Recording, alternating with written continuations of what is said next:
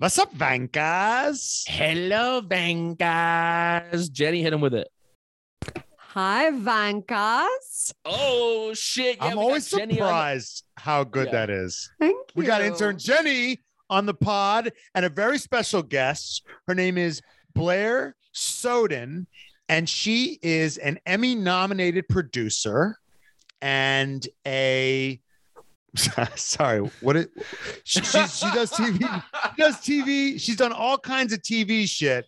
But I just see, the thing is, she told me she's very accomplished. She's done all sorts of amazing things. But she did a documentary about Gunther Steiner, and that's all I needed to hear, in the Haas outfit. And like literally, she could cure cancer, and have told me about it. She could have cured cancer, told me about it. I would have forgotten and not known anything about it. But we got her on. Because you know why? You know how we got around? Because we keep batting above our fucking weight. We keep hitting above our weight class, okay? Yes. I mean, yes. I got lunch with Charles Leclerc. We had F1 Tony on the pod. Yeah. I mean, like, we're having an Emmy-nominated producer on the pod who has personal experiences with Lewis Hamilton. I mean, come on. How does this rinky-dink podcast that was started by two childhood enemies turned best friends turned F1 husbands have gotten here? We're the 5'2" guy on the street with the 6 foot tall, like, beautiful woman. And everyone's like, how did he do it? Yeah. We're like, how did he do it? We're Danny DeVito going to the Oscars with with Courtney Love. But it's classier. It's like, it's with Gwyneth Paltrow. Right. But exactly. Here we are. So we have Blair Soden on the pod. Thank you so much for joining us, Blair. Super pumped to be here. Happy to, chat all things F1 with you guys. Nice to have other people to talk to it about. So let's talk about how we made this connection, which is that you and Jenny actually went to college together. Yes. So, we did. So you want to get into how we know each other? Wait, so you were a lax girl, and Jenny was kind of like... I was a lax hoe. I was I just hung out with the lax teams. I was a lax lackey. So, yeah. Okay. She was a lax super fan. She always showed up with poster board. There was a lot of glitter. So, like that movie Swim Fan, but with like lacrosse. That was Jenny. Lax fan. that was my handle. Rain, shine, snow. She was the one in the stands. And here's the interesting thing about JSB. She would make the signs for the people that didn't get into the games. So she was a big bench supporter, which we thoroughly appreciated. And that's why she attached herself to this podcast, because we are not, we're the bench riders of the Formula One media. But you know what? At some point, the bench, it's like at some point you're a reserve driver. But then all of a sudden, we're Tom Brady picked in the seventh round, but then Doug Flutie gets hurt or whoever the fuck got hurt. And then we're going to win 8 championships. And that's what this podcast is going to be all about. And today's just another step in that journey. Well, it's interesting that she's saying this, because I'm now realizing how drunk I was for 4 years that I truly don't remember these actions. I do remember one bus ride to go cheer on at Princeton, which was a fun time. But like that, I guess I was a super fan. Yeah. I love that they called you, that you had like you were the notorious JSB. That's awesome that they have acronyms for you. So that's cool. Thank you. I think maybe. Yeah. I mean, I think maybe that's what we start calling Jenny on the pod, because, it's the notorious JSB. The notorious JSB. Yeah. I'm Jenny from the cul-de-sac. That's, you have Jenny from the block, and I'm Jenny from the cul-de-sac. So yeah. That's conveying amazing. A lot of respect on our intern. I don't know. Right. You didn't want to use my name last episode. I know. So reluctantly. It's the reality so is hard. The reality is that like Jenny is so much more like well-educated and more, actually suited for success in any type of like corporate institution that like, we're like, okay, we can't, it's like at some point, it's just going to take over this whole pod. Yeah. And it's like, okay, we get it. You guys both went to Penn together, not Penn State, as you guys have pointed out. It's like, shit, I get it. You guys are fucking smart. Anyway, but something that happens when you work when you go to an Ivy League is that sometimes you're on a fucking fast track and a fucking skyrocket to corporate success. And that's what Blair was on. And that's why she has all of the access that she has had to Formula One at such a young age. I mean, she's beautiful segue. Point, I mean, she's, it's like, she's a young person and she's already like out the game. She's like, I already did it. F1 media, been there, done that. I'm on to bigger and better shit. And also maybe worse shit, which is the Red Flags podcast, but that's what we have her here today. So let's get into your story and your access, Blair. So let's start with the basics. You were at the historic Florida Winter Series, which is an iconic moment. So what was it like meeting the most important race car driver of this 2021 season? Yes. By that, I mean Nicholas Latifi. The one and only. Who knew? Yeah. So we... you knew he was destined for great things when you met him. he was making headlines for sure down the road. Maybe not in the way that he envisioned, but... Okay, so you were at the Florida Winter Series, which was Max Verstappen's first single-seater. Am I correct? Yeah, so about a year into NBC Sports, where I was in original programming, Will Buxton, who was a young British reporter at the time, who had no racing experience, was invited, maybe as a joke, I don't really know, entertainment, to come and participate in the Florida Winter Series that Ferrari Driver Academy was running. Mm-hmm. And he was like super pumped about it, super nervous, took it very seriously, did a bunch of training, hired a trainer, like, this guy is not in shape. He's not like, you look at him and you're like, you're not an F1 driver quality human being. Really great guy, good friend. But like, I'm like, ooh, got a little work to do before you can like handle that. So to his credit, put a lot of work in. We went down to Palm Beach, which was the section of the series that we were doing. And I didn't know any of these guys. I mean, I was new to Formula One at that point. So I'm like, all right, now we're like a tier down. These guys are been in karting. They've never been in a single seater. There's a kid named Max Verstappen. There's a kid named Lance Stroll, Nicholas Latifi, Tatiana Calderon were sort of the big ones. Antonio Fuoco was there too. And I'm like, I had come from producing Sports Center and working with, doing 30 for 30 films. And I'm like, all right, now I'm watching like 13, 14-year-olds like dick around a track. Cool. Like, this is what my career has come to. And like a journalist try to learn how to drive, who's like, this is the biggest moment of his life. And I'm like there on my phone. Like, can I go home yet? Can we get back to New York? So you thought this was the bottom of your career, but it was actually maybe the apex. Maybe not. I think it was the start. It could have been the start. You know what? Apex. It was a missed apex for you. Shout out to our favorite F1 podcast besides our own. But apex is in the sight of the beholder and is in the eyes of the beholder. And for us, a 30 for 30 is great. Cool. But meeting Max Verstappen when he's 15 years old and didn't know how to dress himself, that is Mount Rushmore vibes. Yeah, so let's talk about Max. Max rolls in. Let's. I think he was 14. Like, what an age. Pimply, like, just, now he's like chiseled and he's like, he little, like, good. Yeah. Like, I would take a second look at you. This, like, 14-year-old, for a number of reasons, was like, just. We have to legally say. Yeah, say. Right. But no, I mean, he was wearing like an American Eagle, like striped shirt. I think he actually during the week had like American Eagle branded, like he proudly wore American Eagle, like graphic tees.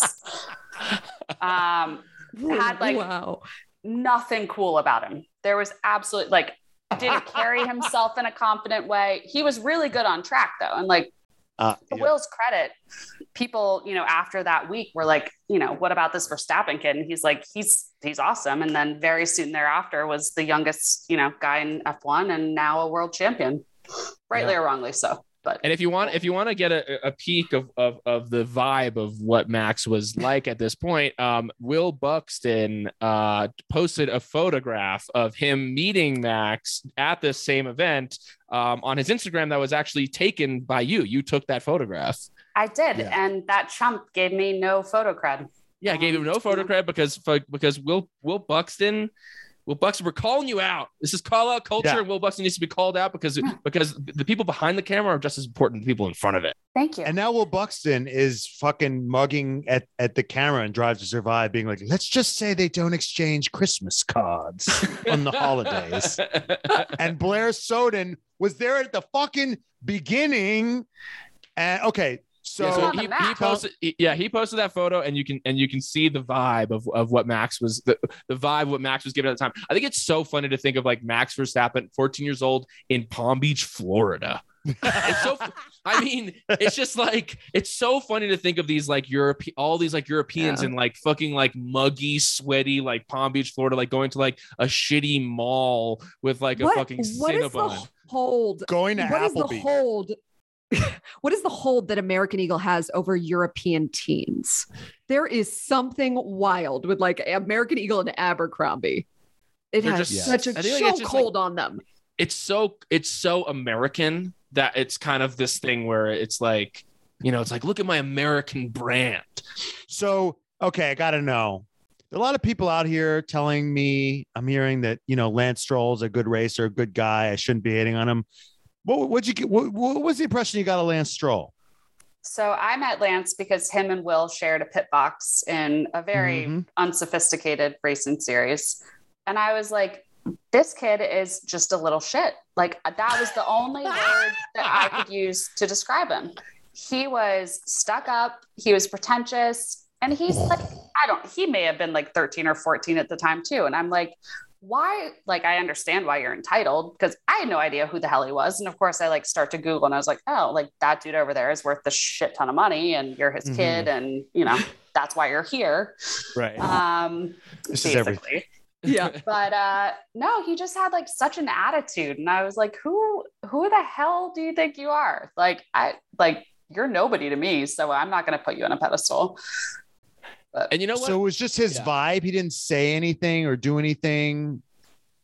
It was just like the way that he carried himself for like a kid that age to be that pretentious and just like was so, I don't know if you guys ever played tennis or like youth sports, but there's always that kid that like, yeah, that kid that, you know, the parents have paid so much money for the private lessons and, you know, they're just told that they're the greatest of all time. And then, you know, they lose and like, they don't know how to react. And it's like the end of the world for them. And I'm like, it's going to be okay, buddy. Like coming from a woman that played lacrosse at an Ivy League school, for you to say that he seemed like a stuck up athlete is saying a lot. Oh, no, he must have been really stuck up. I fully embrace my level of pretentiousness and waspiness and having grown up at a country club, sometimes potentially frequented by Jeffrey Epstein, but that's a story for another podcast. That's our side pod. That's our side pod. So what's your take on the Ghislaine trial? No, as someone who is very self-aware of a privileged upbringing, Lance Stroll is like next level. Yeah, no, I'm saying coming from you, that means you know that he was crazy. Yeah. Right. When you we bump shoulders. It's like Matt and I grew up like bumping shoulders with like kids of people with insane amounts of money, and you kind of, you know, there's a vibe and there's a way. I think it's interesting that you said like, you know, I didn't know who the fuck you were, like, so like, no, I'm not fucking taking your shit. I feel like that is what we as a podcast have run into being like a public American podcast, is that like on some level we're like, yeah, we don't know who the fuck you guys are. So we're coming at it with fresh eyes, and all these people that have been like red pilled by Formula One and think that like all this shit is just like kosher and totally okay. They've been blue pilled, but yeah. They've been blue pilled, and we've been fucking and we're fucking red pilled. We see the truth because we're not coming at it with this like same level of like, oh, I can never say anything. It's like, no, we're the Mike and the Mad Dog of the F1 world. And they just don't know how to handle us. We're just like, wait, Ferrari gets $90 million for showing up. Like, what? This is insane. Wait, what? The guy bought his kid a team, and I'm supposed to like really respect him? Like, what's going on? What's happening? Yeah. So who else did you interact with during this Florida Winter Series? If you want to look up, if you're following along, you want to look up this series, it's all on the NBC Sports Network. It's called Buxton's Racing Debut. It's like a series of like 6 or 7 episodes, and they're a quick watch. They're really fun. You're seeing like Will Buxton, like really trying to like, learn it, get his way into like learning how to fucking like drive an F1 car. It's a fun thing. And you see all these, guys that you recognize, also guys that you were like, they push one of the guys, I forget who it was. And they were like, this guy's going to be the next great. And like, I had no idea who the fuck he was. So you're seeing kind of the expectations versus the reality. You're being very generous in your recap and review of Buxton's Racing Debut series. It's fun. It's good. It was basically Will and I going to Florida to like have fun and like dick around for 5 days in February in, England. Well, New York. I enjoyed it. So have a good time. I edited it. Who else did you? It was awful. Like you could, the production quality. I'm not saying it's going to win an Oscar, but I'm not going to say it's going to win an Emmy. But like bring the bar a little lower. But it's a fun little watch. So Latifi? What did you interact much with Blair? Did you interact much with Latifi? Not a lot. And like, never really expected him to be an F1. He's like pretty unassuming, he's just kind of like in the background, like never expected he would be a professional F1 driver and costing Lewis Hamilton the championship. Yeah. I just never saw that one coming. Mm. You saw Max and you were like, this kid's going somewhere special. You didn't see Nicholas Latifi and think, okay, these two men their lives are going to intersect in such a special way, but they did. Never they saw really that did. One so you did the Florida Winter Series, and then you basically did the proto Drive to Survive, right? NBC. I like to think of Off the Grid was the show that we did for 3 years as the predecessor to Drive to Survive. Yeah. It was the first show that wasn't part of a pre-race or post-race show on American television dedicated wholly to F1 and F1 fans. Mm-hmm.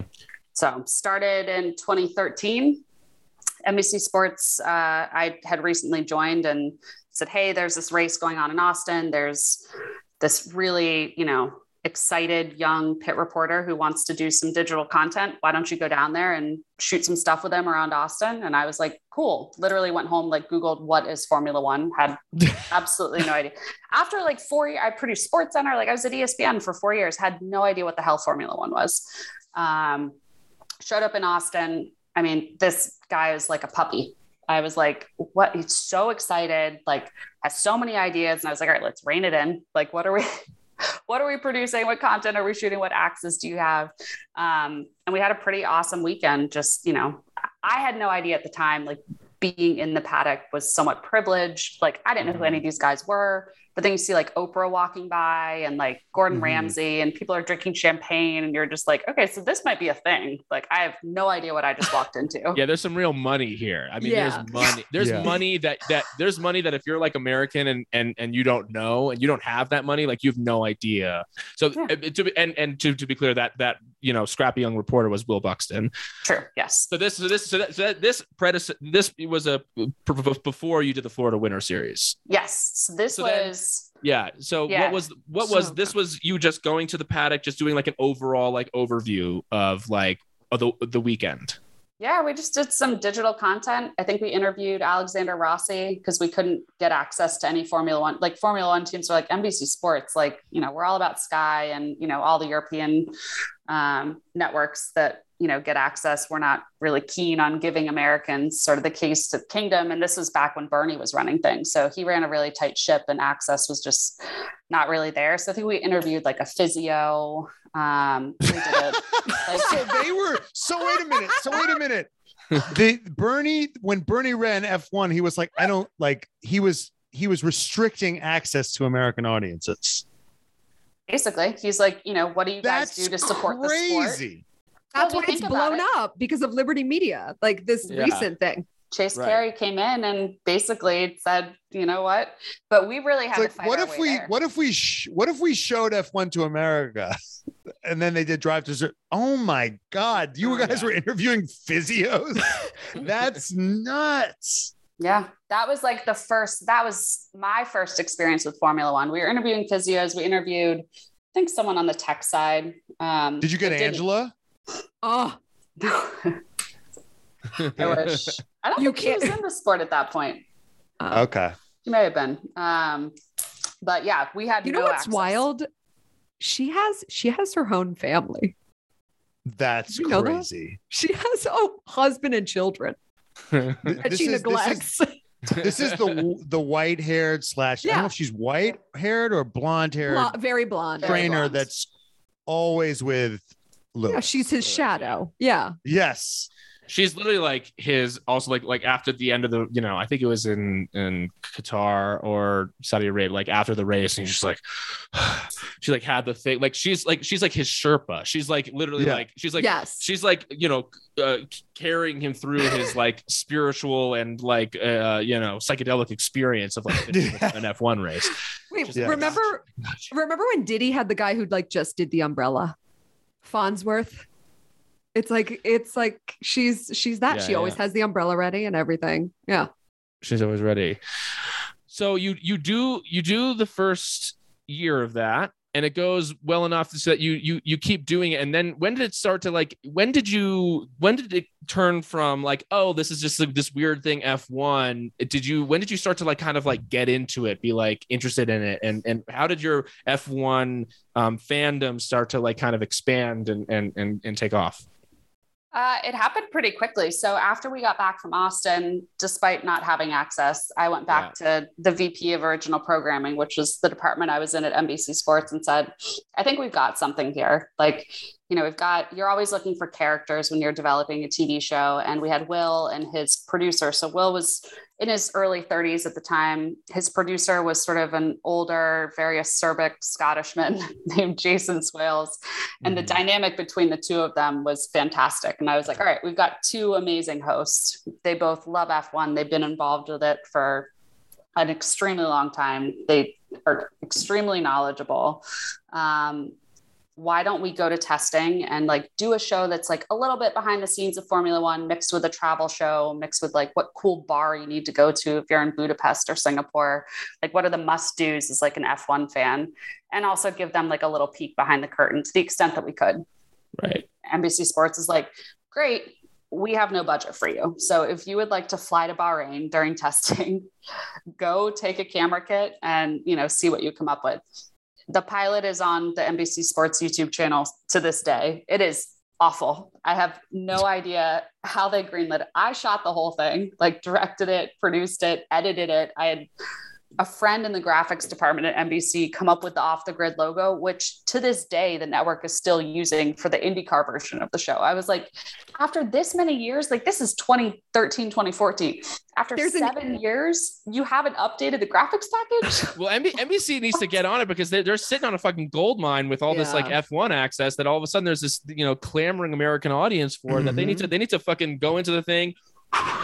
Dust off the thing, you blow into the cartridge of that N64 thing, plug it in, and let the people get what they fucking want. Wait, did I hear right that there's an IndyCar spin-off of your show? Oh yeah. You have a spin-off? And the way that I found out about said spin-off, which is funny because I had left NBC to move on to PepsiCo at this point, but I had saved on YouTube TV on my app, just anytime Off the Grid was on, it would record the episode. Right, and I'm like flipping through, record it out, and it's like Off the Grid. And I was like, wait, there's no new episodes of Off the Grid. Like, huh? They carried it over to IndyCar. Exact same format. I mean, we had tested it with NASCAR, but then NBC Sports lost the rights to Formula One, which ultimately ended our show after 3 seasons. But, yeah, they spun it off into IndyCar. So, but those royalty checks must be nice. Yeah, they don't exist. If only.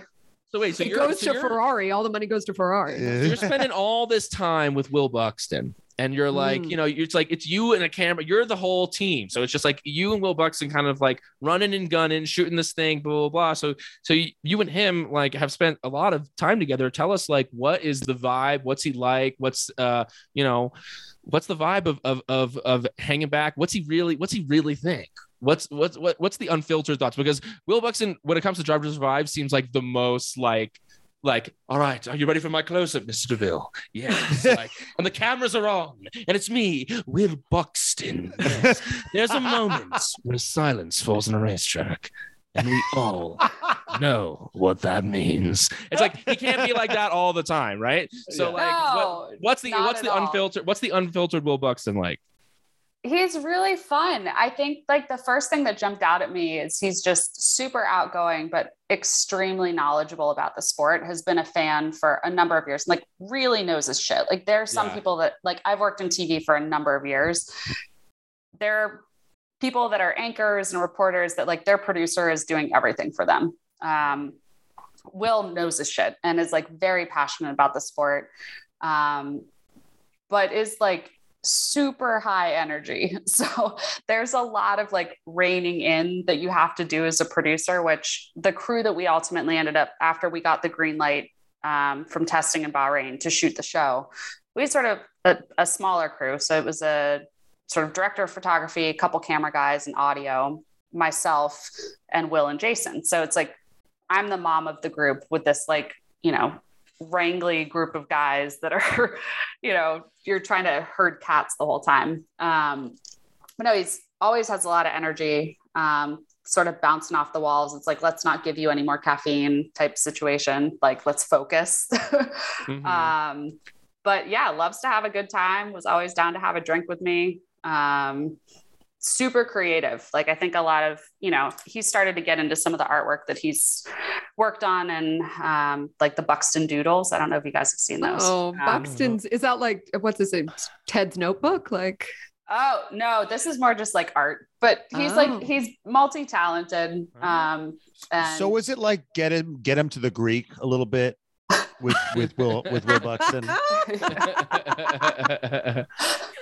A little bit. Just nod your head or shit. Just nod your head. Smelling okay, she's nodding her head. Okay. She's nodding her head, everybody.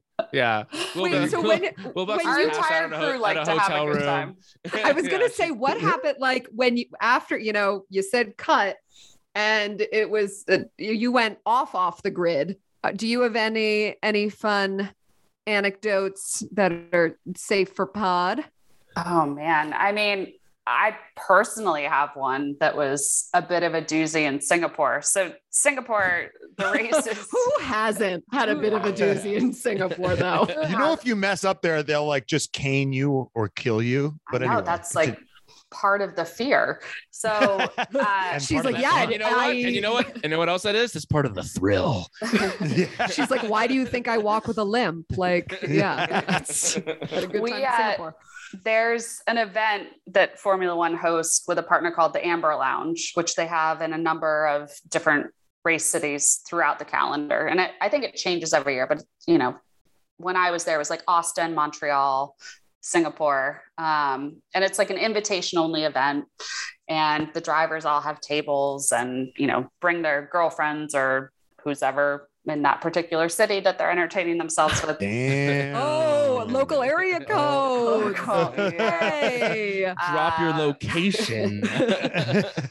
And like during, Singapore is unique because you operate on a European schedule, but you're in Singapore. So as an American flying to Singapore, operating on a European schedule, like I was just like fucked up the whole week. I had no idea what day it was or what time it was. And like shoot days are really long. You're, you know, filming for, you know, 12 plus hours and changing multiple locations. So Amber Lounge has this insane party. We get to a point like Alex Rossi was there and we were friends, and, you know, we're at a table with him. And the last picture I have is Will Buxton holding the largest bottle of Belvedere I've ever seen, pouring me like Red Bull and vodkas. Like, I don't even remember how many I consumed.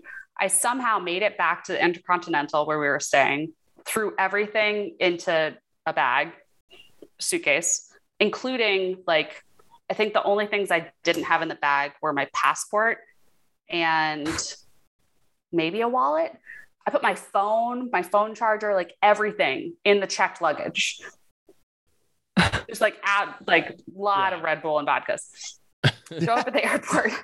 I wake up in Tokyo, like Singapore to Tokyo, and I'm like, I don't have anything. Like, sorry, wait. Yeah, you just cut from Singapore, and I woke up in Tokyo. They like let me on the plane after checking. Like, I literally checked my life in the checked luggage, and had to fly from Singapore back to New York, like without a phone, without a computer. Like, I just, in my mind, was like, I'm just going to throw it all into the checked luggage, and then we'll be good to go. Wow. Damn. It was wild. Do you remember the flight? No, absolutely not. Rossi drove for Sauber, right? He was at Marussia for a while. Yeah. Okay. He was a test driver. So for you new fans, winning the Indy 500. Okay. So for you fans, he's a legit driver. Legit driver. Yeah. We weren't cool enough to hang with like the Ferrari or Mercedes guys at that point. That was like season one. But you got cool enough. We did get cool enough. Yes. Tell us about how, when Pandora's box opened and you got the real access. Yeah. So it was probably, I mean, with F1, so it was a combination of ownership changing and us sort of proving ourselves and establishing like, hey, we have a pretty solid fan base in the US and they give a shit about this type of content. And it's a pretty valuable audience for you. So maybe you should be paying attention to these fans. Mm. And, you know, to his credit, like Will had really good relationships with everyone in the paddock. He'd been around the sport for a really long time. And people knew that he was genuine and, you know, cared about what he was doing. And same with Jason, his producer. His producer had been in the sport for even longer than Will had been. So we had that credibility. We showed the show to people because obviously it only aired in the US. And they're like, yeah, we like totally dig what you guys are doing. It's different than what Sky is doing. We had like a small rivalry with the Ted Kravitz of the world. Just like would give him shit anytime we saw him. You know, it's Ted. I love thinking about this like West Side Story little rivalry. Ted's an easy target. Ted, crazy Ted, be cool Ted. down the grid line, like the paddock. That's an easy target. But yeah, we got some street cred and we started getting access to drivers and teams that we wouldn't, you know, have gotten in season one. So season two, season three, you know, we were getting the Mercedes guys and the Red Bull guys, Ferrari, which was pretty exciting for the little show that started from me spending time in Bahrain with two guys I had just met for a week and creating a TV show. Right. So who are your favorite hangs in the paddock? Driver wise, Daniel Ricciardo is always a fun time. Always a fun time. Just funny. Like he's as genuine as they come, like happy, you know, serious when he needs to be, but just like a genuinely fun, loving guy. So even when the camera's off, he's charming and nice. And it's not just when Netflix is there. Nope. He's hilarious. He's very funny. That's good to know. Nico Hulkenberg. Okay. I was just gonna say our thought on Ricardo is that like it's time to rein that in and just be an asshole and start winning races. As the nice I don't think guy. You can. You'd have to like wire his jaw shut. Well, there's the guy who does the amazing F1 impressions. Yeah. Like, and he does his whole shtick on Daniel Ricciardo is that he's like, I'm actually really upset right now. Like, you know, it's like, why are you smiling? He's like, I don't want this. I'm actually really upset. Yeah. No, he's fun. We said when his mom said on Netflix that his mom just prayed for a safe race.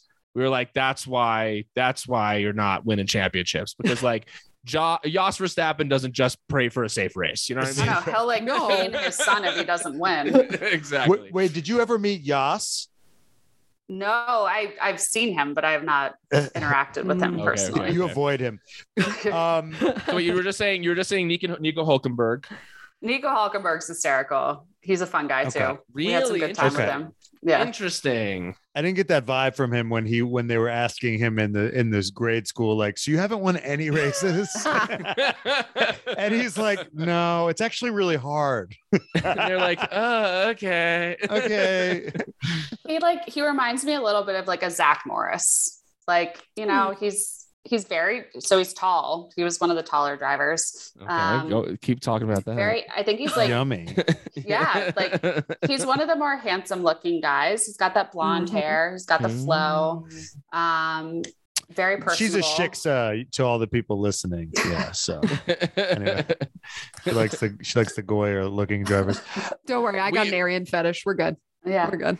Matt and I love what we really love about Daniel Ricciardo is that he's bringing awareness to the fact that having a huge nose can be sexy, and we think that he's doing some really strong work for our community in his. Yes, yes, he does have a very large nose. I don't like the face that she made when she said that. It was kind of cringy.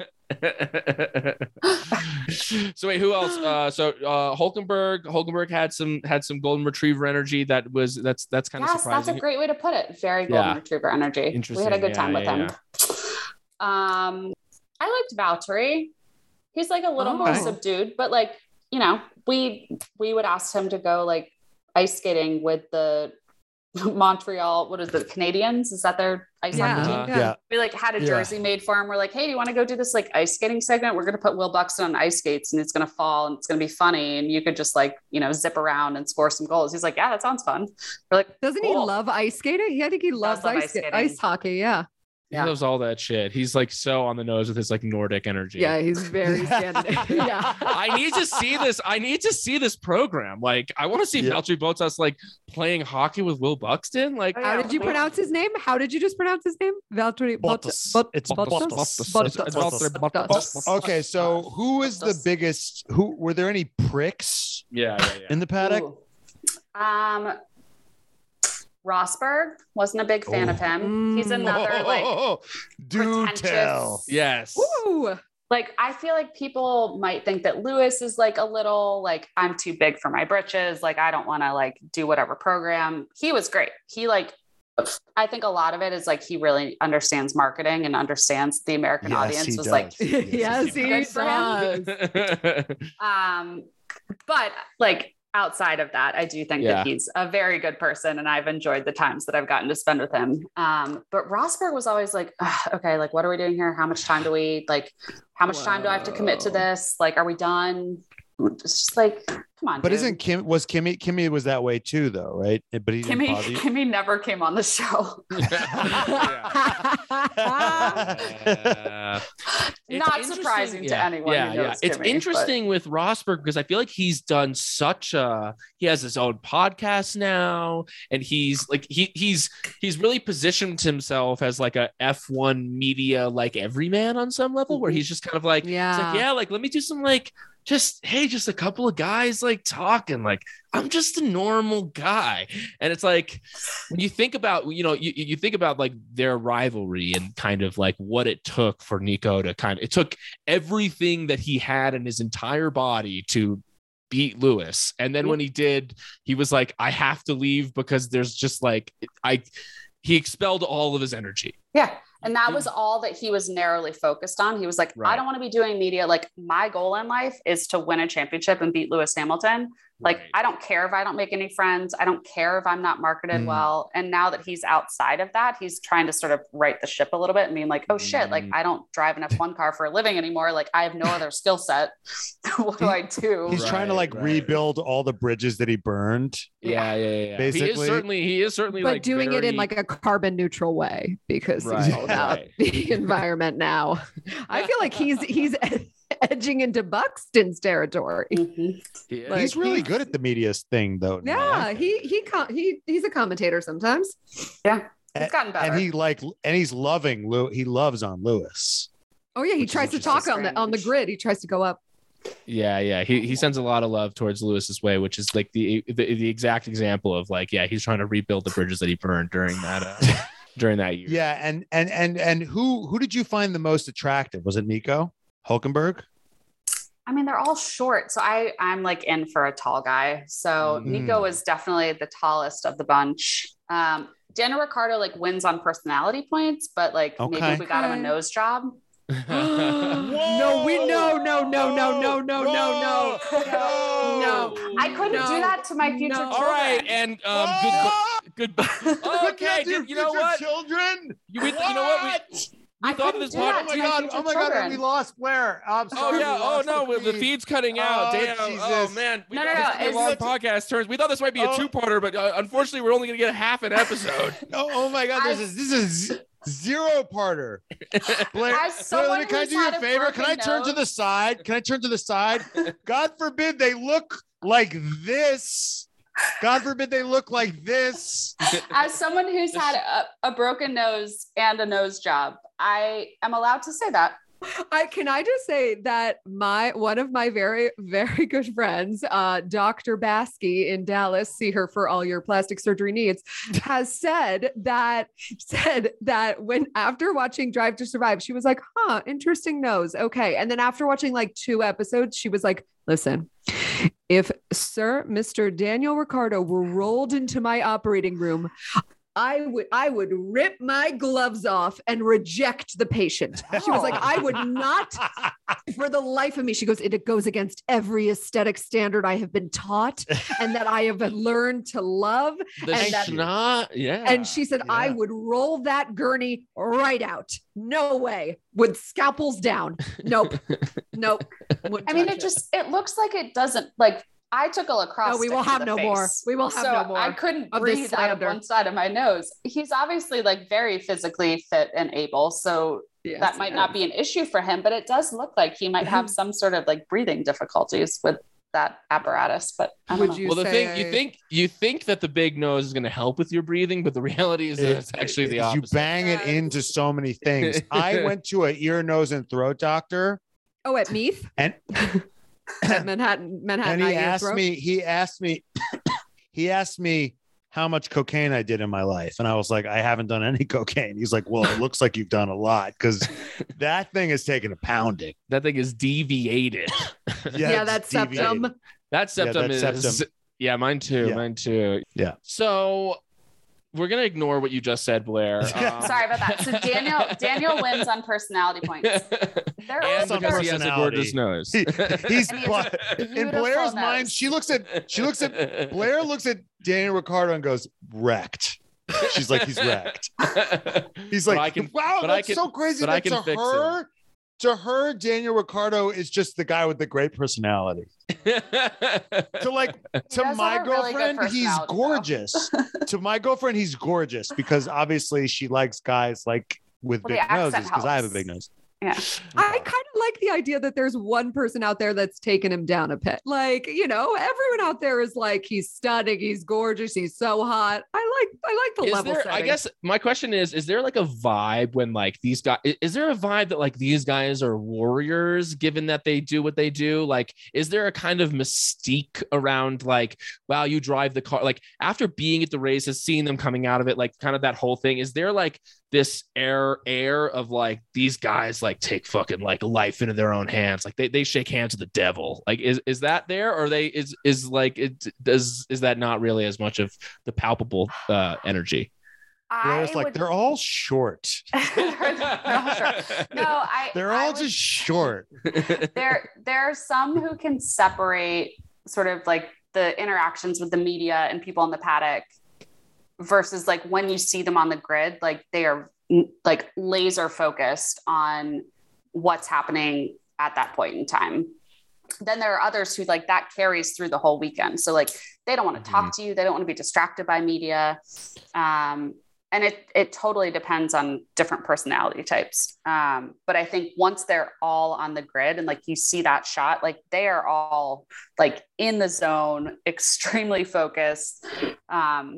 And I'll take it very seriously. And I think having, not to like change the tone of the pod, but like we had Jules Bianchi on the show and like we had him at a cafe in Budapest, and it was actually the only time on the show that we showed somebody entering. So like he walked in and he stopped and he shook my hand and introduced himself. He like introduced himself to the cameraman and then sat down with Will, and we we ended up, after he passed away, after his accident, we published the entire interview, because obviously it was truncated for the show itself. And it was really the only major network interview that he had ever done. And such a special, like, opportunity to be a part of that and help bring that to life and, you know, contribute to his legacy. And I think for me firsthand, having known someone, like, you know, I've watched sort of historic races, and it was insane back in the day. I mean, you would lose like one or two guys a race. And you think now with the safety features, and especially now with the halo and everything, you know, that these guys are protected, and like, they're not going out there and risking their lives. It's just a sport. But when you've met someone firsthand who has sacrificed their life for the sport, it totally changes the game for you. So I think it did for a lot of people, though, honestly. I mean, you know, that was a huge wake up call for people to sort of say, like, someone hasn't died doing the sport in a really long time. And, you know, they are warriors, and they're putting their lives on the line. And, you know, I think if you see it firsthand, you get a sense of how dangerous it is. Right. But when something like that happens, it really brings it to the forefront of like, holy shit, like, you can die doing this. And these guys like do this every other week. It's crazy. Right. So that's, so we've talked about talking to the drivers. In terms of talking to the principals, in terms of your access with the principals, favorite principals that you talk to, least favorite principals that you talk to, like we're like any, like, what, Toto, Christian Gunther, the Trinity, you know, like, the Holy Trinity. I mean, you got to start with Zach Brown, though, because he's an American. Yes. So that was like, Zaddy. Yes. That was cool. We filmed at McLaren. They call it the MTC, in, I think it's Woking, United Kingdom. Yes. And they gave us a 650S to drive around the English countryside, which Will expertly drove, like, put me in the driver's seat, like, or I was in the passenger seat. He was in the driver's seat. And just like whipping around the English countryside. And it was really fun. So he is like a skilled driver, maybe not in single seaters, but in like road cars. Mm-hmm. But yeah, Zach was super great, hosted us there, was very friendly, knowing that we were an American network trying to sort of build up the sport. So he was very supportive. Toto's great, serious, but like fun and can have a laugh. I think he was on the show once. How tall in person? Yeah, he's very tall. Was he tall enough for you, Blair? He was. And his hair. I mean, he's got some locks. Yeah. Would you? How? He's if not he balding was, anytime soon. Was if it okay? How about? Would you do him to your kids? Would you do him to your kids? Yeah, I think so. Yeah. I mean, okay. Oh, he'll do. Okay. So. Okay. Yeah. You'd accept his DNA. Those are some top shelf genes right there.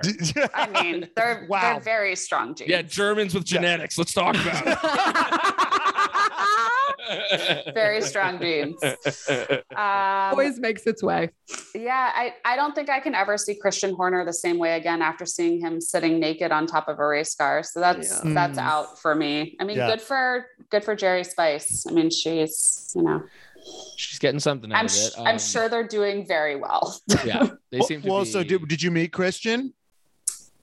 We've met him. He wasn't on the show. I don't think. He wasn't on the show 10 times. No. That is shocking. He seems like he loves the media. Red Bull is very like it. Certain teams are like very protective of their people and like what networks they go on. So it's all based on like your relationships with different teams. Mm. We did get a lot of free Red Bull in the paddock, which I can no longer drink after 3 years in Formula One. Right. You say that they're very protective of their people, but then like Christian will go on and accuse Lewis of murder. So it seems like sometimes Christian's behavior sometimes belies that fact. I mean, it's probably changed. It's been, you know, 6 years since my time. Maybe it's a post Drive to Survive thing that they saw, you know, how well those sound bites were doing. So, I mean, Christian's definitely a star. Toto's a star. But this will bring us to the piece de resistance of the real reason we had you on this pod. The biggest star of the star power to team performance ratio of Gunther Steiner is insane. Yep. Like, he should not be this big a star for how unsuccessful his team has been in the past few years, but he is. He was our gateway drug. I mean, you heard us. We start every show with Vasa Vankas, and this is really a Gunther appreciation pod at the end of the day. And Blair did a fucking documentary about the Haas team. Okay, so she was embedded with the Haas team. And because it's a documentary about Haas, this documentary has been lost. Classic. So you can't see it, but we actually have the transcript to it. So we read the documentary, because that would be the only way to consume a documentary about Haas. We read the entire documentary. It's awesome.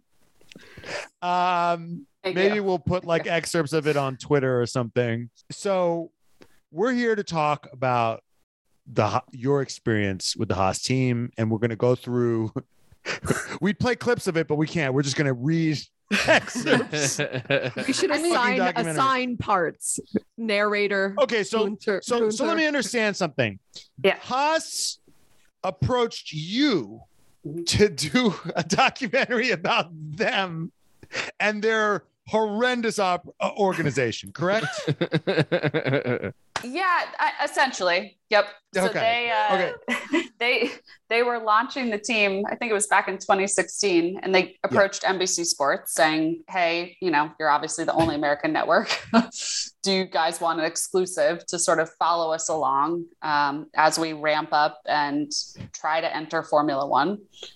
This totally won't be embarrassing at all. No.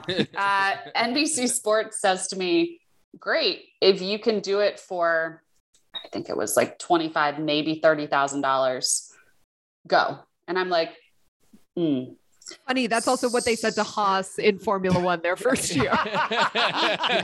This is your budget. Go. Yeah. And then in terms of Gunther's like, you got 30,000? What I would do with $30,000? Oh my God! You're telling me what can I do? We'd be with the big boys now, Gene. Gene. Oh my God.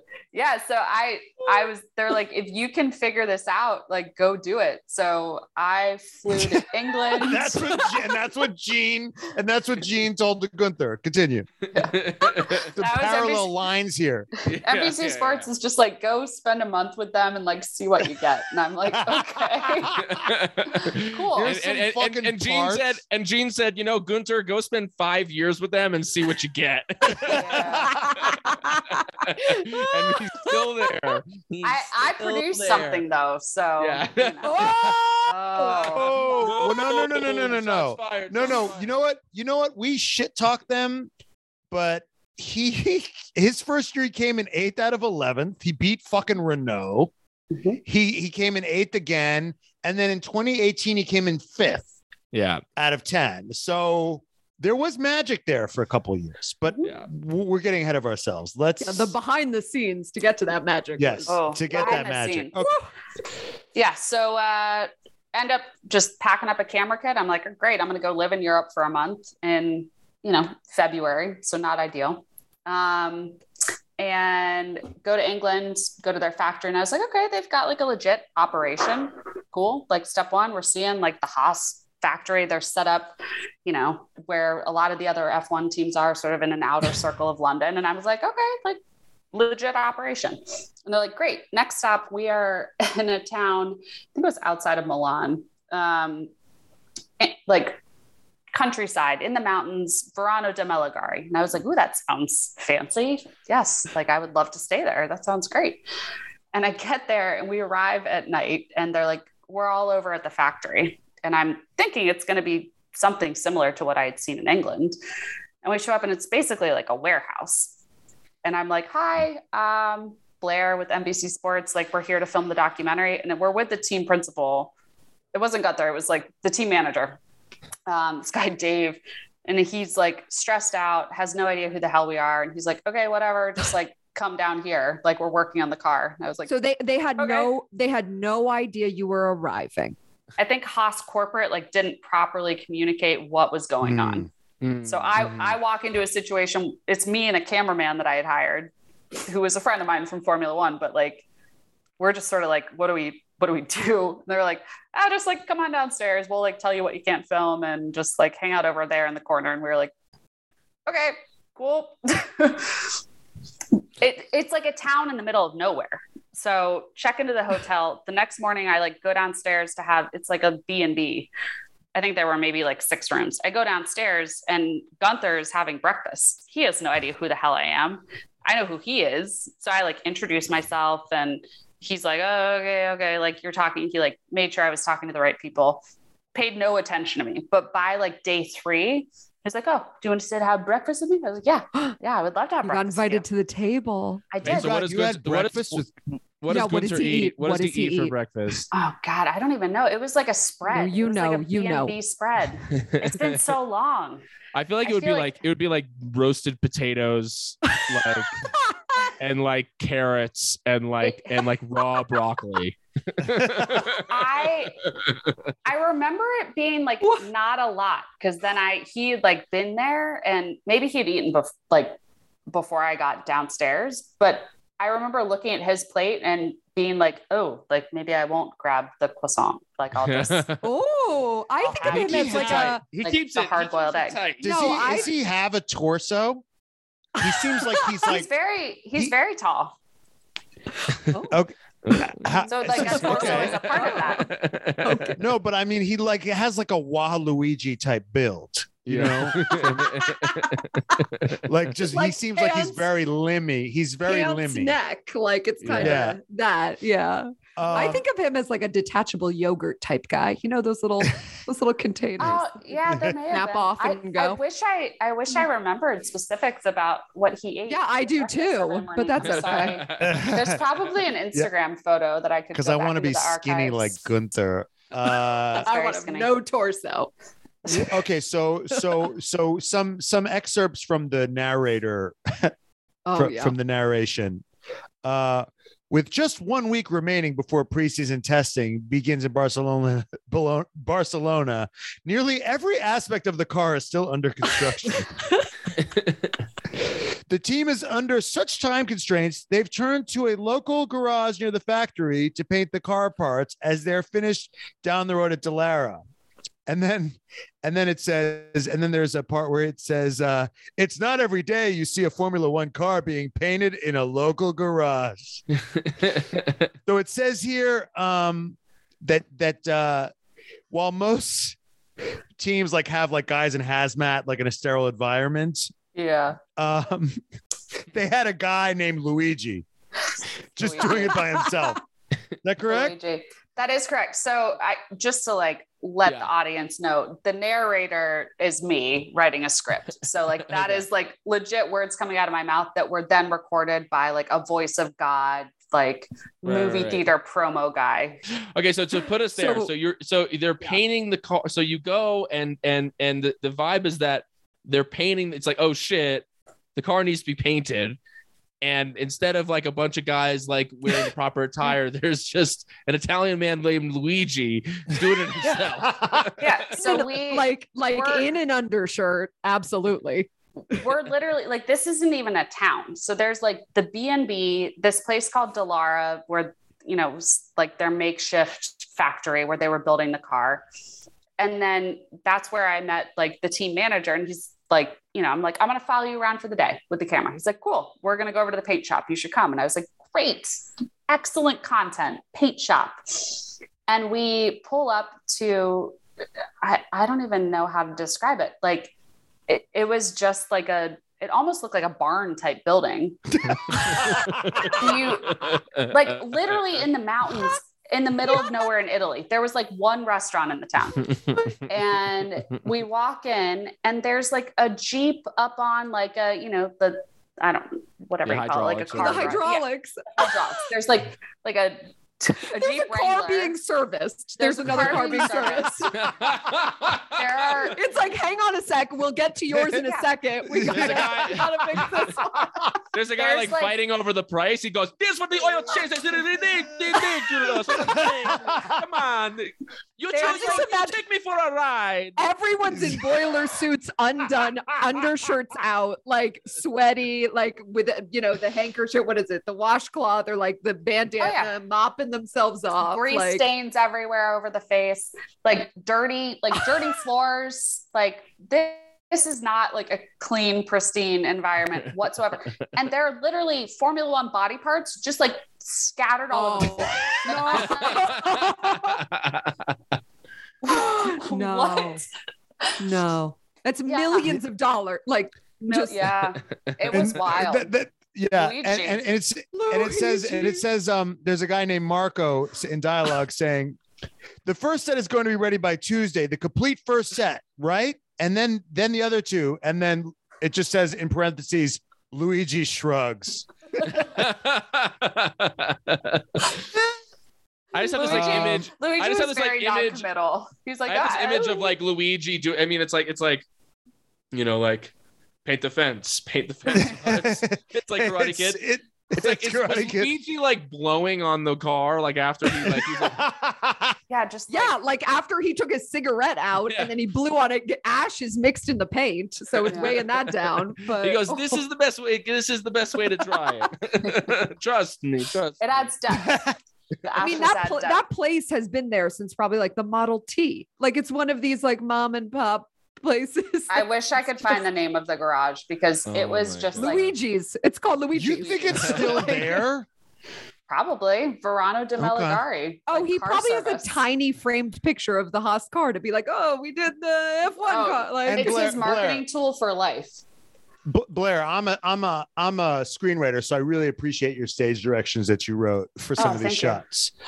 There was a sequence that you shot called the engine firing, which I guess is a big deal, where they had to fire the engine, where they had to figure out if the car can actually like turn on for the first time. And before the engine fires, you wrote the description of this shot: Gunther looking at the car, swallows hard. Anxious look on his face, standing alone. That is everything. I've never been at a loss for words, so yeah, I'm happy I could illustrate this for you guys. It lives in two places, well, three. So it lives on the NBC Sports servers. It lives on a DVD in my storage unit because I just moved, and it lives still on my parents' DVR. Oh my God. Okay. How do we rip it from the DVR? We need that. Cut. I will have them play it and record it on their iPhone and send it to you. That's a Haas quality. That's a Haas solution. It's a Haas hijack. I love that. That's incredible. But yeah, I mean, it was pretty crazy. Like the marketing team is there and they're like, every other team is like putting out like photos of their car. That's a big deal in the F1 world. You release your new paint scheme and what the front wing looks like and the new design for the car. And they were like, well, shit, like, what do we do? Like if the car's not painted, so the marketing team's there and they're freaking out, but like they made it all work. And then they ended up scoring points in their first race, which was pretty wild in Melbourne. Just like a miracle. So, mm-hmm. It's a great end to a documentary. I was like, it all came together. That's a sports doc person's worst nightmare is that the team like loses in the first round, and it gets nowhere. Right. I mean, when you read this transcript, you kind of get the vibe that Haas is the kid that left the term paper to the very last night, and they're just pounding Red Bull and snorting Adderall in the library. Was that the sort of energy the whole time? 100%. But I will say that is in general. So I spent a week with them in Italy, and then we all went to Barcelona together for 2 weeks of testing. And that is pretty much how every Formula One team operates during testing. Like nobody sleeps. Right. It is just like, cars are breaking down, people are crashing, like nobody's got shit figured out. I mean, Haas was like on the bottom of that spectrum, if we're being honest, but no, that's pretty much like the general mentality of a team during testing. Right. I'm trying to, I found it. There's a part in the transcripts that's like everyone, I think everybody hopes these days are over quick, but then you want them to be as long as possible so you can get a lot of work done in the evening. Everyone's pumped up and high that you fired the engine up, and then you work through the night or short some pieces. In the morning you come in, everyone's a little bit down because they're tired. They're cold. They go to sleep. They come back energized. More parts will be here. The mood. Oh, that wait, that's a Gunther quote. Oh, yeah, I didn't do it justice. You said that all wrong. You said that all wrong. We got to cut that whole thing. I'm so sorry. I thought that was Dave. That was Dave. My mistake. Dave is very British. No, that was, I could tell Dave was super. Oh, this is Dave's. I'm sorry. I think the biggest thing is your human factor. There's only so much you can do to work the guys and girls to a point, and then they start to tailor off. So I think the clever thing is to short shift the pattern so they get 3-4 hours sleep. It's worth $1 million when it comes to man hours. 3 to 4 hours of sleep. Dave was not doing okay in the documentary. Like, I could tell his decline throughout the documentary. You should just see his poor little face too. He just like is a like anxious guy, I think, and his, you know, demeanor just like sinks a little bit. There's a part where you interview Gene, and Gene says, "We came out here, we raced, we've been here for a day and a half, and I think we've completed 100 laps. That's pretty hard to do. I mean, most people come in here and they're last minute throwing pieces together." And Jenny wrote a point here in the Google Doc. I mean, isn't that what they did? Like, does he have any idea what a shit show his own team is? How far removed is he? He was pretty involved during that first year that I was there. Is he breathing down Gunther's neck? Did you get that feeling? They had a lot of asides, the two of them. I wish I could have like inserted myself into some of those conversations, but that was sort of like off the record.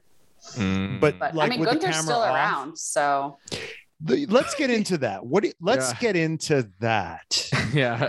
What do you think it is about Gunther? What is the je ne sais quoi that he has that keeps him employed? I don't know, man. I don't have an answer for you. I mean, like, I feel like he's good at what he does. They just don't have the money to like get the right talent from a driver, a team, and a technology perspective. Everything. Like, they're never going to have that. So like, they have to know as an organization, like, we're never going to be this, but like, we're in it because either we love it and we love doing this, and we're willing to spend the money doing it. We think it's great marketing. Like, I don't know what their purpose is for sticking with it, but like, clearly they're never going to compete for a championship.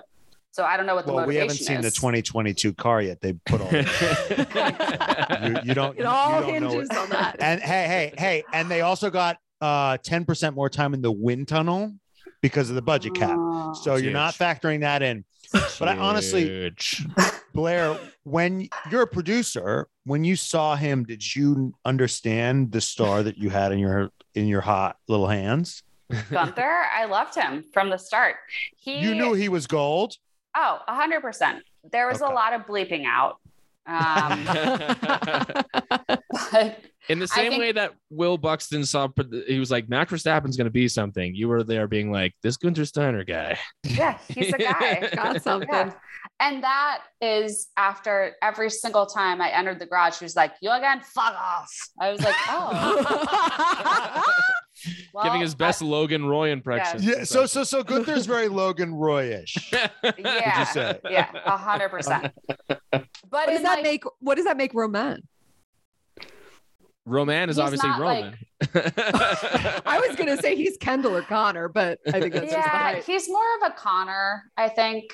Kendall has like a little bit more purpose. Yeah. I mean, that was another thing. Like, their drivers just didn't have really dynamic personalities that you could build like a solid marketing campaign out of. Like, it was Grosjean and Gutierrez to start, and they were both just sort of like, eh. That was the most polite way of being, the most corporate political way of being like, they were really boring. Like, but in Drive to Survive, Romain became a star because of all of his crashes. He did. Like, his personality came out on the track. Totally. Okay. Any other like things that come to mind in terms of like, you spent all this time with Gunther, like any other like stories, moments, we need more vibes, more good content. Like, what's your when it's like, if you're just like kind of like sitting there and Gunther Steiner crosses your mind, like, what's the thing that you remember about him? Fuck off. But like it's said in the most like genuine way possible, because like he knew what I was there to do, and like I totally want him over. Like, that was my goal. I was like, I'm gonna win this guy over. He thinks that I'm like this annoying American girl that's just like flitting around, that doesn't know what she's talking about. I was like, I'm gonna have like meaningful conversations with this guy. I'm gonna interview him. I'm gonna ask him hard questions. And then by the end of the 2 weeks in Barcelona and the week in Italy, I feel like we like established a pretty good relationship. Like, would you say fuck off back? Yeah, 100%.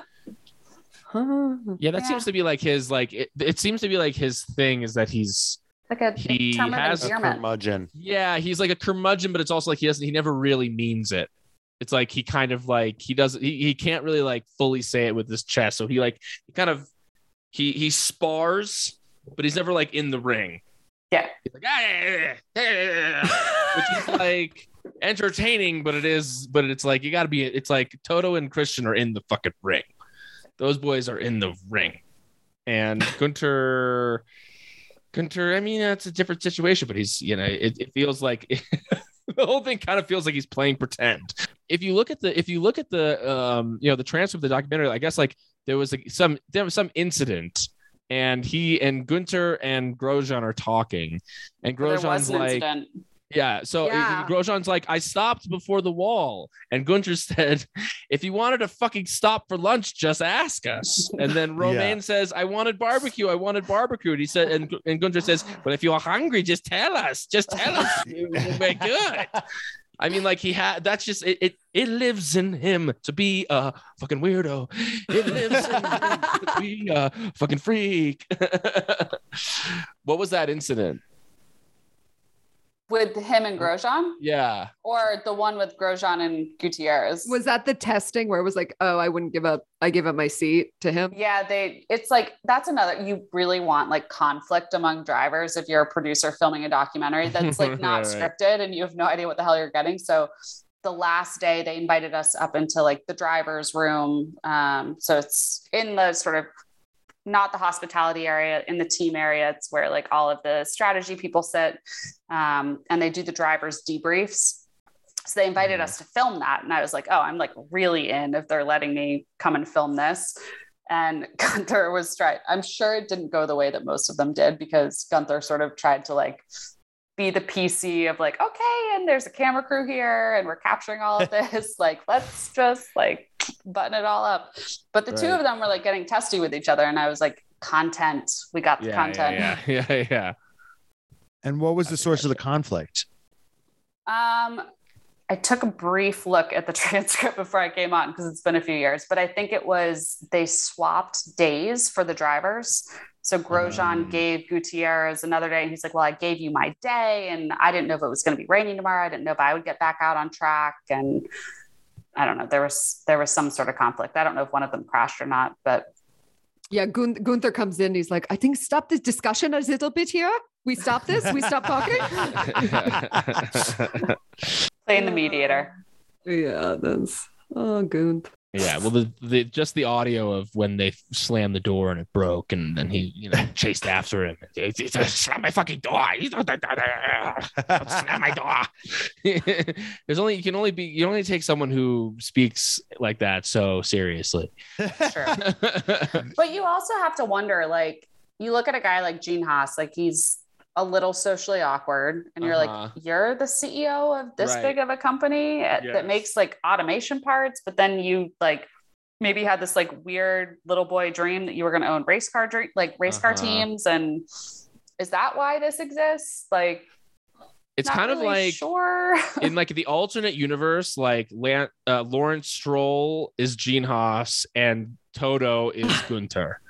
They're the like Gene Haas and Gunther are like the first stage of the Pokemon, and then like Lawrence Stroll and Toto are like through the, you know, the transformation or the full realization. Like, because like Toto has the crazy voice as well. I mean, Toto sounds insane when he speaks, but like if Toto like told me to fuck off, I would shit my pants. But like Gene told you to fuck off every day and you were like, LOL, gave him a high five. You know what I mean? That's just like, that is, seems like it's the vibe. And that's like, that is really why we love them. And that's why there's just something about that. They're so non-threatening and it's endlessly entertaining. No, I mean, you got like Gene Haas and like a probably like strip mall embroidered Haas F1 shirt that he's wearing with like dad jeans and white sneakers, and you're just like, you're the guy that owns the team, like what? And he just like rolls on in and he's just like bopping around. You're like, oh, okay. It just it sort of speaks to the whole team vibe, I guess. I think we might have talked more about Haas on this podcast than any other podcast like combined has ever talked about Haas. Yeah, yes, which is the point of pride for me. It is. It is. Well, we in the beginning, in the first couple of days of first episodes of this podcast, we would end the show with last and certainly least with Gunther Steiner, and then there were some more exciting things going on. So that segment kind of it stopped, but it's nice to kind of like put on the old boots again and go down that Gunther Steiner train. Well, Blair, thank you so much for having us. Anything? Do we have anything else, or what? Anything else that feels burning? Well, I wanted to know when in Buxton's man jewelry journey you met him. Oh, this is a great question. Okay. So I have been sitting on this question. It's a great question. I was thinking about that. Yes. So yeah, we all are. I'm curious, like, what your observation of man jewelry is at this point in time. When I first met him, his shtick was he would wear like really long belts that would hang down. So what? He would wear this like phallic. It was weird. So he would wear these like. Okay, so is it like the cloth ones that kind of looped? Kind of. So like a scarf. He always wore khakis. They loop and then like a little bit hangs down and just looks like you have just like a rope dick.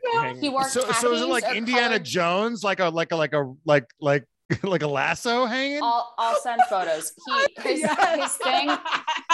He either wore khakis, which. If you're wearing them right now, which did I just see a khaki? Is that a khaki? We got a glimpse of these are denim. This is denim. Okay. This is denim. So there were khakis and like brightly colored chinos. So it'd be like blue, yellow, and he would wear these belts, and he would have the belt hang like almost like mid thigh, and like what? He's like, this is just my thing. And I'm like, understand. I'm gonna pull what do you mean this is just my thing? He tried to be a belt guy. He tried to be a rope belt guy. Yeah. What is that? I've never seen a belt like this in my whole life. Wait, where is it? Where is it? Where is it? I need you to can see screen it. Share if you want. I share that screen. Hold on, I'm looking. The screen. How quickly can you get this up? I need working on it, man. I got to go back in the archive. I'm so glad I asked this question now because, like, what did we open? What closet did we open? This is the opening of the show. We're getting close here. This is going to be the show. This is the TikTok. Yeah, here we go. Here we go. I have no words. Oh my God. Why? Wait, oh, I can't see in relation to the crotch. What? Oh my God. Oh my God. That is insane. And I'll share this with the group later. You should have it, by the way, on TikTok. You should have us reacting to nothing as like the preview to the app. Cut that out of the recording, but by the way, in every shot. And like, this is the first episode that we were filming of Off the Grid in Barcelona. And I'm like, you know, the producer, executive, producer, costume, and makeup, like, hair. Can we just like tuck the belt? And he's like, no, it's my thing. And I was like, but that's not a thing. Like, why is that your thing? Can you tuck that in? God. No, I can't. I can't do it. I can't. Oh my God, that. Will Belt Boy Buxton. Like, wait, It was like, any, look how long it is. Like, why? Oh my God. That's crazy. That's so wild. That's also, wild. I think he's taking a selfie too. It's just like, oh my God. He's like, what's the level of jewelry there, complete. Jenny? What's the level of what there? What's the level of jewelry? Like, He's got the finger ring there. Ring? The index finger. Yeah. So this was his thing. The khakis and like the sneakers. Whoa. That stands. Look at that. What the fuck? That is so fucking British, I will say. Wait, the clothing or the stance or both? I've been to England. I've never seen a belt like that in my life. No, the belt The belt is like middle school skateboarder vibes. Yeah. But it's also like ribbon. It's like preppy. It's so confusing. There's a lot happening there. So now I feel like it's the blazer tee and then like leather bracelets and rings. Yeah. Right. He's always been into the bracelet thing. I never like got to the bottom of that, but did you ever get friendship bracelets together? I do. I did get a Pirelli. He's like given me a bracelet. So Pirelli. Yeah. Yeah, it's a Jenny, you're on fire. It's a friendship bracelet. Yeah, we. These are the topics people want to know. The Jenny's been silent this whole pod that comes in the end with absolute gold. She's Nicholas Latifi. So did you try to keep everything? Did you try to keep everything tight on Will to avoid the belt? I think that was a thing for like all three. I was just looking through like the last, season. I'm looking through the Shanghai photos to see if that was still a thing. My God, the Shanghai belt, the Bahrain belt. To have that belt out in Shanghai is definitely a vibe. Was it the same belt or did he have different color belt? There were different patterns. Like, I think he had a favorite, but there were definitely different belts involved. Did he get a new one in each city? Was he like, no, that would have been great. Jenny, he had a belt guy, obviously. And I forgot to ask, Roscoe, what's he like? I love Roscoe. Roscoe's a babe. He like brings him around as much as he possibly can, which like, I think says a lot about his character. Like if you're going to bring your dog around and like have handlers for your dog, which are like mostly his friends. I was like, is it Angela? It's Angela. No, Angela has her hands full. That's true. See, like there's like a blonde child that does Roscoe's. His nose doesn't look that big there. Oh my God, we're not even put the phone. Why are you bringing this back up? His nose doesn't look that big. Like that's a good thing. His nose doesn't look that big. I was reminiscing. I was looking through old photos. The point is that his nose is big. That's the whole point. It's the whole point. He embraces it with confidence. It's like Anthony Davis. Anthony Davis trademarked his unibrow. This is even better than that. Buxton's about to trademark the belt. I'm starting to forget that I hated you, and now I remember again. He could bring the belt back. I think Buxton's going to trademark that look. I think that's going to be cruisewear. Buxton's going to have his own belt line soon.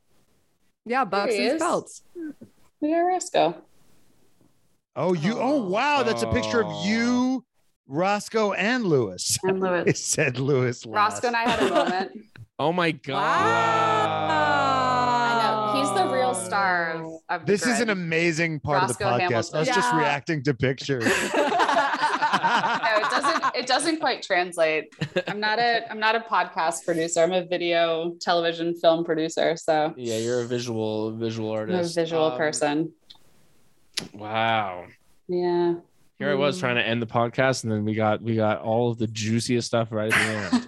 And then Jenny dunked from the. And then Jenny dunked from the 3 foot line. I was about to be like the 3 foot line. I don't. It was like Jenny's little series of questions. There was like that commercial that LeBron did a couple years ago, where like like 10 years ago, whatever. Where he's like shooting from like halfway through, and he just makes like 6 shots in a row from like the locker room.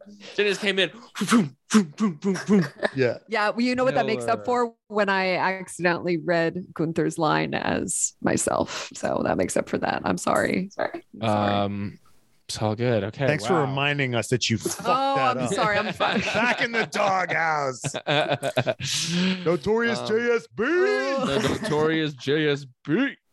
Okay. Back to intern status, you go. Yeah. I'm never going to be promoted. You had one booking. Yeah. That's it. Yeah. Amazing. Oh. Well, thank you so much for coming on the pod, Blair. This was amazing. Awesome. Happy to be here. It's fun to hang with you guys. And yeah, sorry you had to look at our big fucking schnozzes this whole time. Oh, no, I pulled you guys to the side. So I was just looking at myself the whole time. And remember, for all your plastic surgery needs, Dr. Baskey in Dallas, Fort Worth. You had a nice picture of like DiCaprio or something up, or who did you have up? Just Will and his really long belt the whole time. It's just like, I was trying to manifest Jenny asking that question. So I just had that up on the side. Okay. Just his long belt. Long belt. Mm. Amazing. Well, okay. In how we sign off this podcast is we all say something, some degree of like later Vankas, see you next time Vankas, goodbye Vankas. So we're all gonna do it, and then you close it out with us in true Gunther Steiner fashion. Goodbye Vankas. Goodbye Vankas. Auf Wiedersehen Vankas. Ah, fuck off. Yeah, perfect.